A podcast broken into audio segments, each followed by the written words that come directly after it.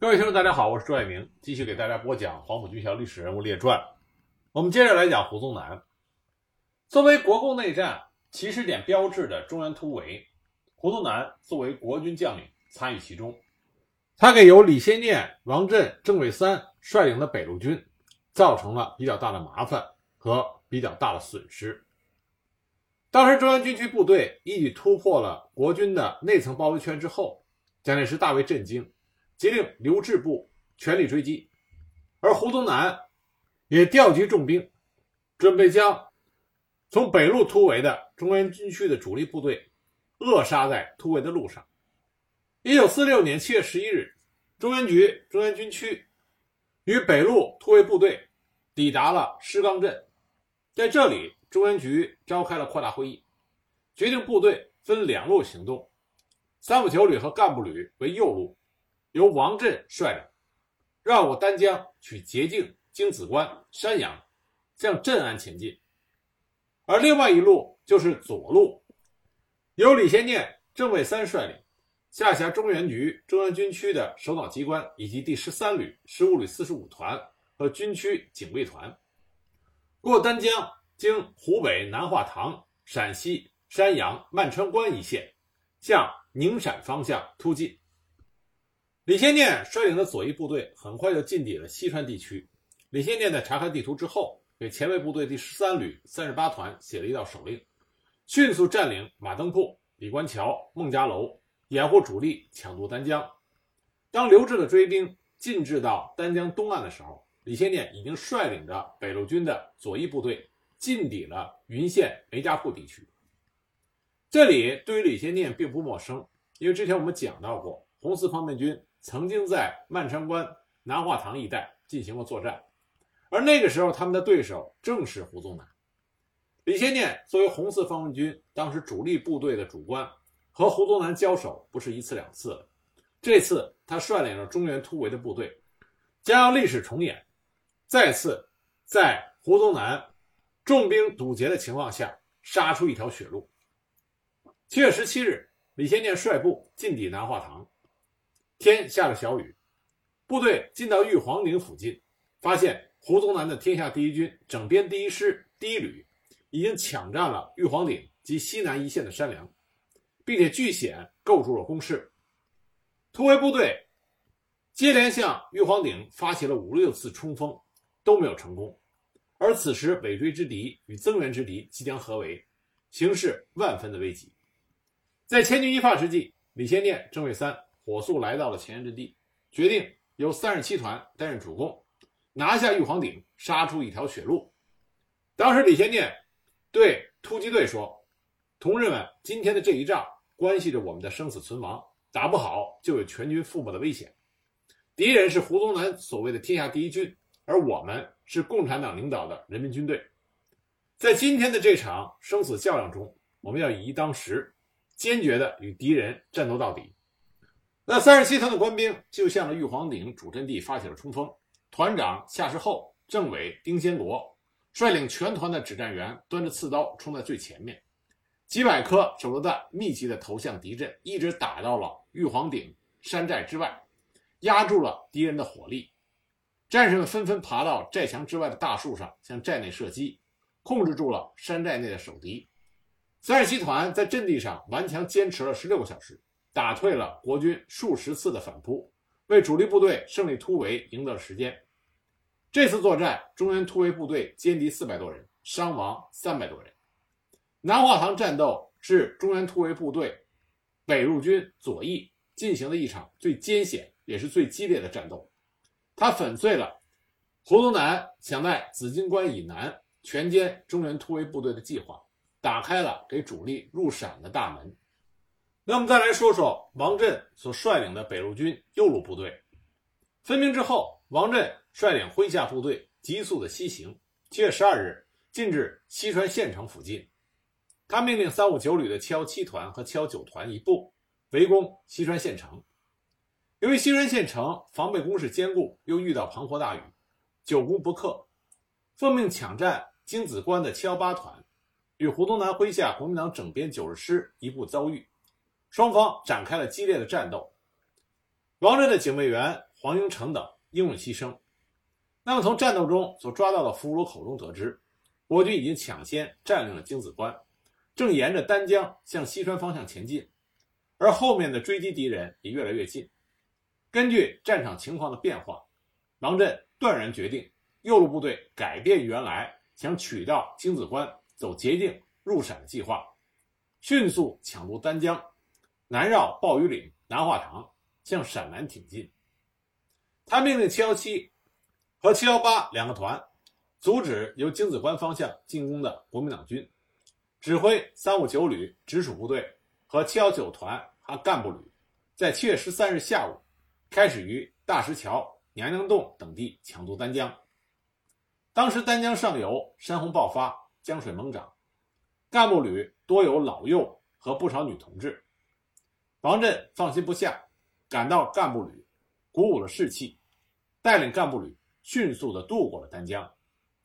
七月十五日，右路突围部队左右两路全部胜利渡过丹江，这样就粉碎了国军妄图歼灭突围部队于丹江以东地区的阴谋。战斗进行到七月十七日，进至包围岭一带的三五九旅被国军六个团包围。经过两天一夜的激战，在国军包围之势不仅没有改变，反而后续部队日增的情况下。王震断然命令三五九旅全部人员投入战斗，最终杀开了一条血路，迅速的进入到陕南。三五九旅成功突围之后，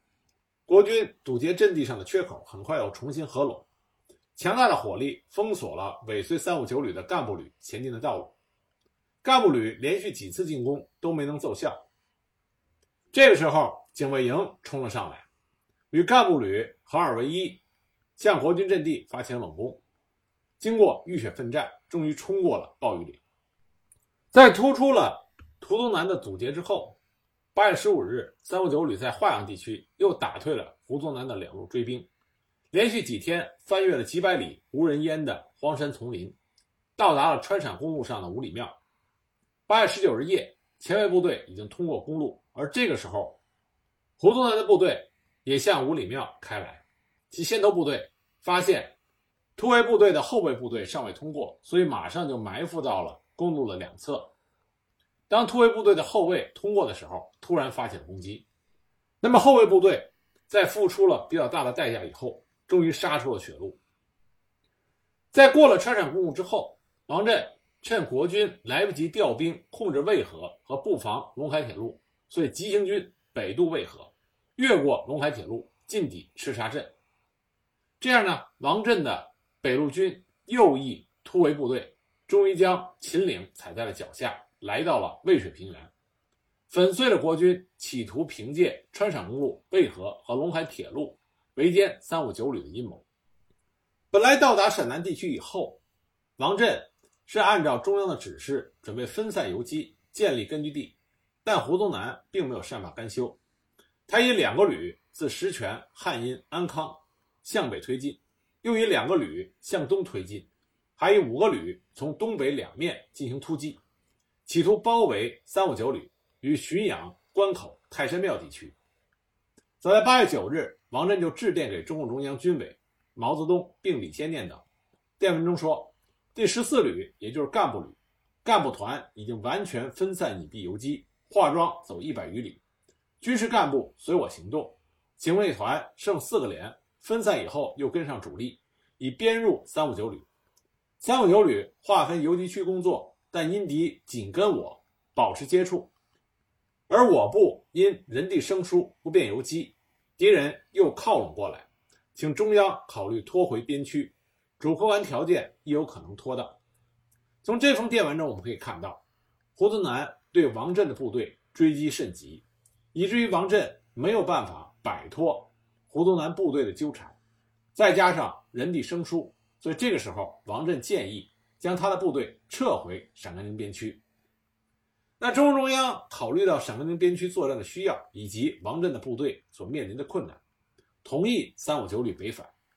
并让陕甘宁联防军派出有力部队接应王震回延安。八月二十日，中共中央军委在给王震的电报中指出：“你们若能在文武、成康、陇南一带。”创造根据地，对发展西北、配合全国斗争均有重大意义。如若不能，则按照你们的部署行动，边区已准备三个团相机接应。经王震所部北返延安，是陕甘宁晋绥联防军在全国内战爆发之后的第一个作战任务。王震接到中共中央让其率部北返的指示之后，这才有了我们之前说到的通过川陕公路强渡渭河、穿越陇海路进抵陇县赤沙镇的军事行动。当时王震是经过三天两夜的急行军，行程了一百七十五公里，作战五次。突破了国军第幺二三旅、第十二旅以及其他地方部队的堵截。胡宗南发现王震有向陕甘宁边区靠拢的迹象之后，立即组织更大的兵力进行防堵，急调整编第三十六师、整编七十六师新一旅等部共九个团的兵力进行堵截，并企图让配合追击的第二十八、第八十四、第幺三五、第幺二三等各旅拒歼王震的三五九旅。于千阳陇县地区，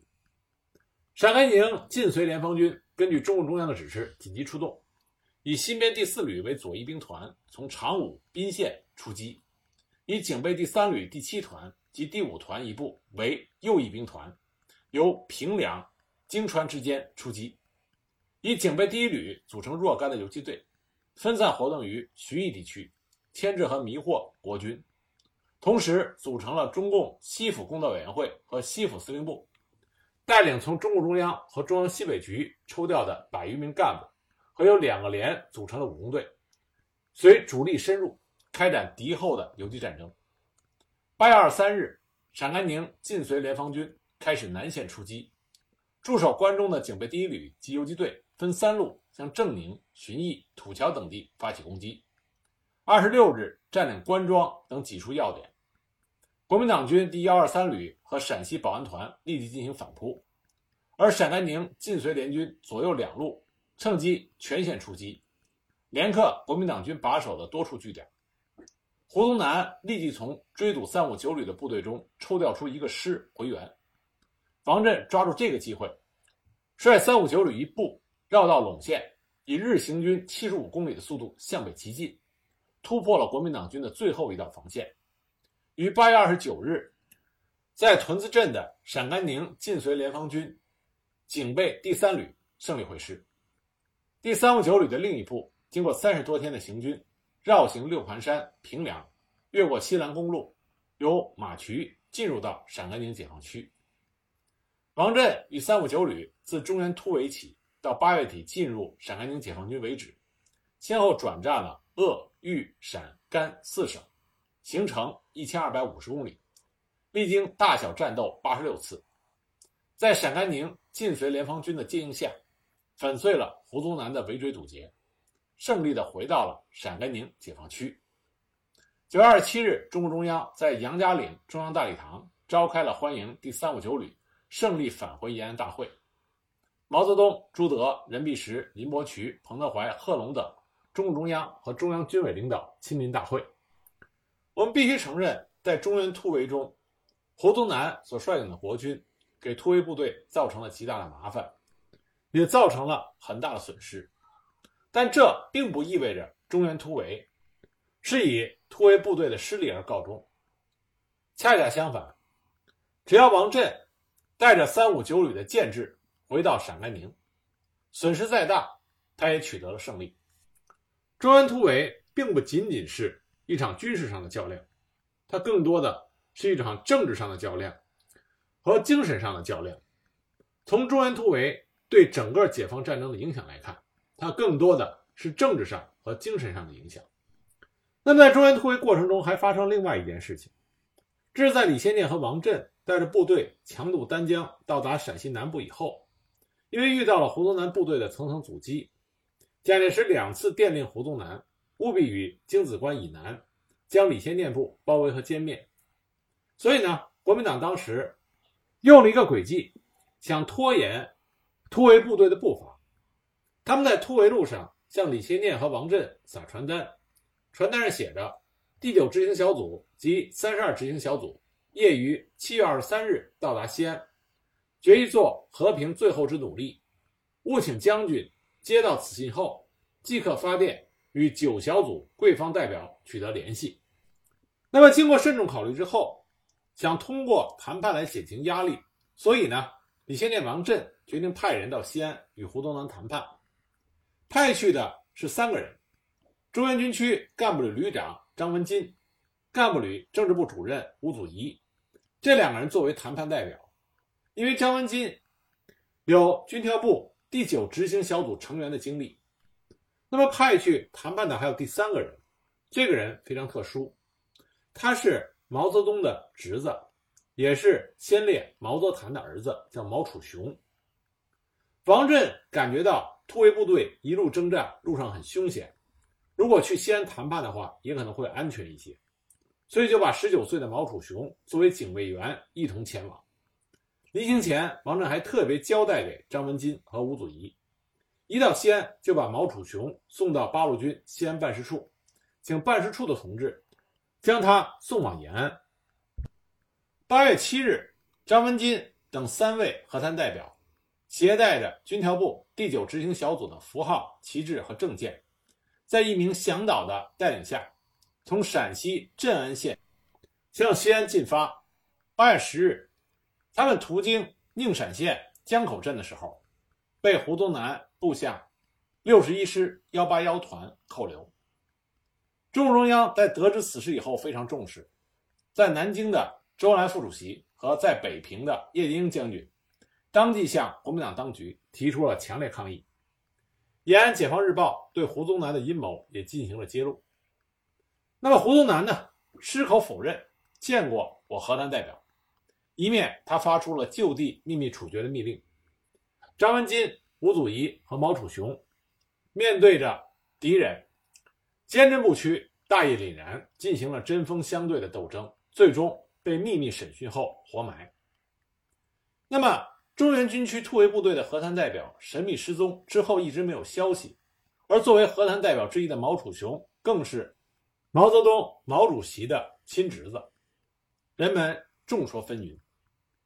由此，张文金、吴祖仪、毛楚雄三位烈士到底是如何英勇献身？成为中共党史军史的一个悬案。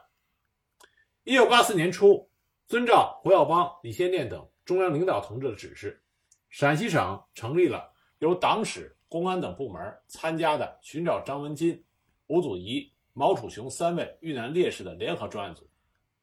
专案组在湖北省委党史办、四川省公安厅、成都军区军事法院、陕西省安康地委、宁陕县委的支持下。数地奔波，多方查找，终于揭开了这三位烈士遇害之谜。专案组首先来到镇安、宁陕等三县进行了深入调查，对于1946年8月在这三个县驻有国民党军队的所有要道、关卡、城镇和村庄进行了走访，召开了上千个座谈会。很快呢，宁陕县东江口镇一堆神秘的人骨引起了专案组的注意。这堆神秘人骨是一九七六年东江口镇江口搬运社在巡河岸边建房挖地基时发现。解放前这里是巡河岸边的荒滩，直到一九七六年镇政府才安排江口搬运社在这个地方建房。为了查清这堆人骨的来龙去脉，专案组在东江口镇召集了老居民和原来国民党乡保人员进行了座谈。原来国民党政权副乡长邓耀俊以及民团成员石有成，分别向专案组提供了重要情况。邓耀俊当年曾经听防空少长唐金玉说，共产党新四军派的和谈代表到西安同国军谈判，国军叫乡长和我们几个人把他们活埋在城隍庙的背后。石有成对1946年国民党61师181团。驻扎东江口的情况记得比较准确。他记得当时八月的一天，从和平方向走来了几个穿新四军军装的人，说是共产党王震部队的和谈代表，前往西安同国民党军队进行谈判。当时国军幺八幺团的岑团长还带人将这四个人迎接到魁星楼吃饭。过了没几天，石有成听说国民党的代表去了西安。就对江口区区长蒋杰三说：“这下好了，谈判成了就不会再打仗了。当时蒋介三说：“和谈个屁！”随即用手向下一劈，表示这几个人被杀掉了。石有成后来看见城隍庙后的河滩里有埋人的痕迹，就问唐金玉埋的是什么人。唐金玉回答说是新四军。石有成领着专案组的调查人员到现场核对了地点，此处与邓耀俊提供的地点一致。那为了寻访幺八幺团杀害烈士的那些凶手的信息，专案组马不停蹄地来到四川，因为胡宗南的部队在解放战争后期被消灭在川西一带。专案组在四川省浩瀚的历史档案卷宗中查到了原西南军区军法处一九五三年五月二十日对罪犯韩清雅的刑事判决书。判决书认定韩清雅一九四六年在胡宗南部队六十一师。幺八幺团少校团指导员任内，在陕西省宁陕县参与秘密杀害我李先念将军派往西安参加军调小组的和谈代表张文金等人。专案组在韩清雅的案卷中发现了国民党六十一师幺八幺团营长邹寿山提供的旁证。一九四六年八月十日，幺八幺团驻防宁陕县东江口镇的时候，该团四连连长李清润。发现了三个穿军装的新四军，另有一个青年农民前面带路。李承润将他们送往团部之后，陈团长指派少将团指导员韩清雅负责审讯。新四军中年上校拿出了军调部第九执行小组的符号、旗帜、证件和国民党方面给李先念将军的数封要求派代表到西安和谈的邀请信函。从证件上看，中年上校。正是军调部汉口第九执行小组的新四军方面代表，姓张名文金。相关证据显示，韩清雅向岑团长汇报之后，岑团长当即发电报向胡宗南请示，胡宗南于是密告蒋介石，此时国民党已经完全做出了改变，做好了全面内战的准备。蒋介石不愿意看到掌握事实真相的新四军和谈代表出现在西安的谈判桌上。所以密令胡宗南迅速解决。就这样，在一九四六年八月十日晚，幺八幺团团长陈玉英按照胡宗南的电令，命令四连连长李清润负责执行就地秘密处决的命令。李清润叫来江口区乡政权的几个地方官员，秘密将三个和谈代表和青年向导推入到城隍庙石坎下的沙坑活埋。历史的真相大白之后。李先念在湖北日报发表了纪念张文金、吴祖仪、毛楚雄三烈士一文。一九八七年，陕西省民政厅拨专款，在烈士殉难处不远的山坡上兴建了张文金、吴祖仪、毛楚雄三烈士陵园。毛楚雄牺牲的时候只有十九岁，他出生不满六个月，就和他母亲一起被关进了国民党的监狱。他和他的亲生父亲毛泽谈只见过一面，由于年幼。他对父亲根本没有任何印象。他八岁的时候，毛泽覃壮烈牺牲。他母亲为了革命工作需要，早早的就把他留在了长沙外婆家，并且改姓周。一直到八路军在长沙设立了办事处，八路军的办事处主任徐特立才通过当地的中共地下党组织找到了毛楚雄和他的外婆，这才让毛楚雄的生活和学习。得到了八路军办事处的照顾。